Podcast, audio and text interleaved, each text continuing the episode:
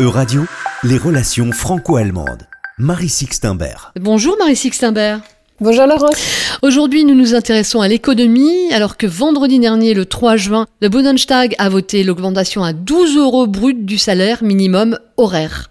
Oui, c'était attendu depuis l'arrivée de la coalition Feu Tricolore. 12 euros bruts d'ici le 1er octobre contre 9,82 aujourd'hui, avec une première augmentation au 1er juillet. Le salaire minimum horaire, qui n'existe que depuis 2015, ne concernera plus 6 millions de salariés sur 45,2 millions d'actifs, mais 7,2 millions de salariés. Avec 12 euros bruts de l'heure, l'Allemagne sera au deuxième rang de l'Union européenne après le Luxembourg. Mais si ce salaire minimum horaire sera au 1er octobre supérieur à celui de la France, il ne faut pas oublier que l'Hexagone compte plus de services publics. Cette augmentation était une promesse du nouveau gouvernement. Quelle importance dans le débat politique, Marie Sixtenberg oui, c'est un point central du contrat de coalition. Pendant la campagne des législatives, les sociodémocrates du SPD et les Verts notamment portaient cette mesure. La gauche radicale, Die Linke, proposait même 13 euros.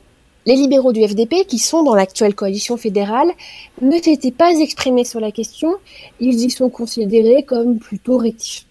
Quant à eux, la CDU-CSU et l'AFD n'avaient pas non plus détaillé leurs propositions, leurs députés se sont d'ailleurs abstenus le 3 juin. Pour le SPD, il est sans doute temps de marquer des points sur des marqueurs politiques. Dans les derniers sondages, il n'est plus le premier parti de la coalition, depuis les législatives, il a perdu près de 5 points, quand les Verts en ont gagné 6,5 et les chrétiens démocrates, dans l'opposition, plus de 4. Promesse de campagne, cette augmentation du salaire minimum horaire répond aussi à l'actualité immédiate. Selon Hubertus Reil, ministre fédéral du Travail, la sécurité et la paix sont les priorités du gouvernement en ces temps difficiles. C'est euh, fin de la citation. Il a d'ailleurs insisté devant le Bundestag sur l'angle social entre, je cite, il y a une question de respect et importance du sentiment de sécurité pour les salariés.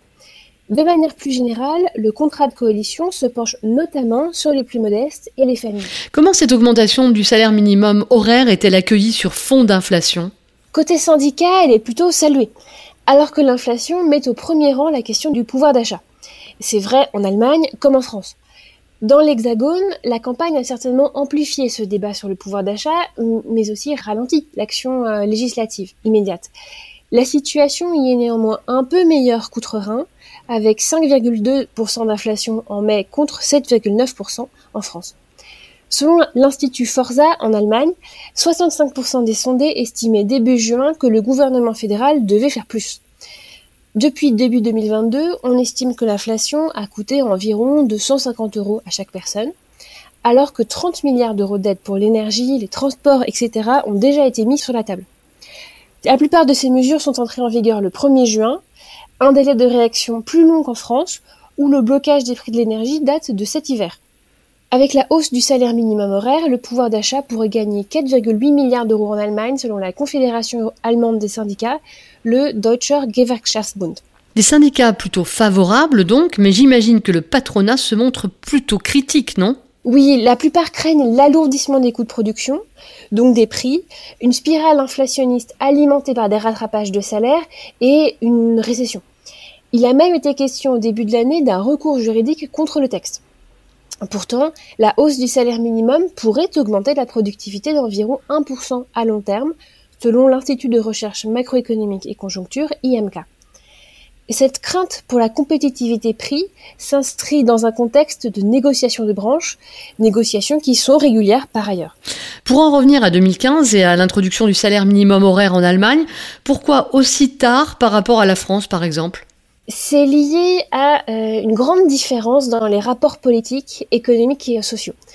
À la confrontation française régulée par l'État, l'Allemagne oppose traditionnellement la cogestion, garantie par la loi fondamentale, et la négociation salariale au niveau des branches.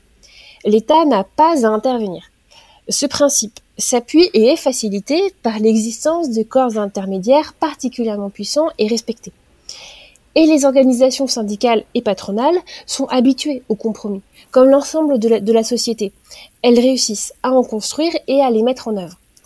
Cette recherche du consensus à l'échelle des branches est une caractéristique majeure du modèle allemand. Avec quelques exceptions, comme le salaire minimum horaire fédéral dont nous parlions. ou une autre exception qui a reçu pour l'instant un accueil plutôt mitigé des syndicats, qui voit un appel à la modération salariale, le chancelier Olaf Scholz a annoncé le 1er juin dernier une action concertée à venir avec les partenaires sociaux. Action concertée, ça veut dire quoi? Selon Berlin, ce ne sera pas une négociation salariale, mais la recherche de solutions communes et équitables pour lutter contre l'inflation, tout en évitant le risque d'une récession alors que le frein à l'endettement fédéral fera son retour en 2023 et que la transition environnementale reste une urgence.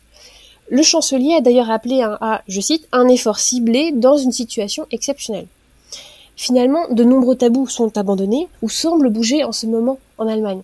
Une politique extérieure fondée avant tout sur l'économie ou l'autonomie des branches, avec un même élément déclencheur, l'urgence, au moins perçue à agir, et les mêmes questions, quelle sera l'ampleur de la crise et à quel point les fondamentaux seront-ils remis en question? Merci beaucoup Marie Sixtimbert, on vous retrouve la semaine prochaine.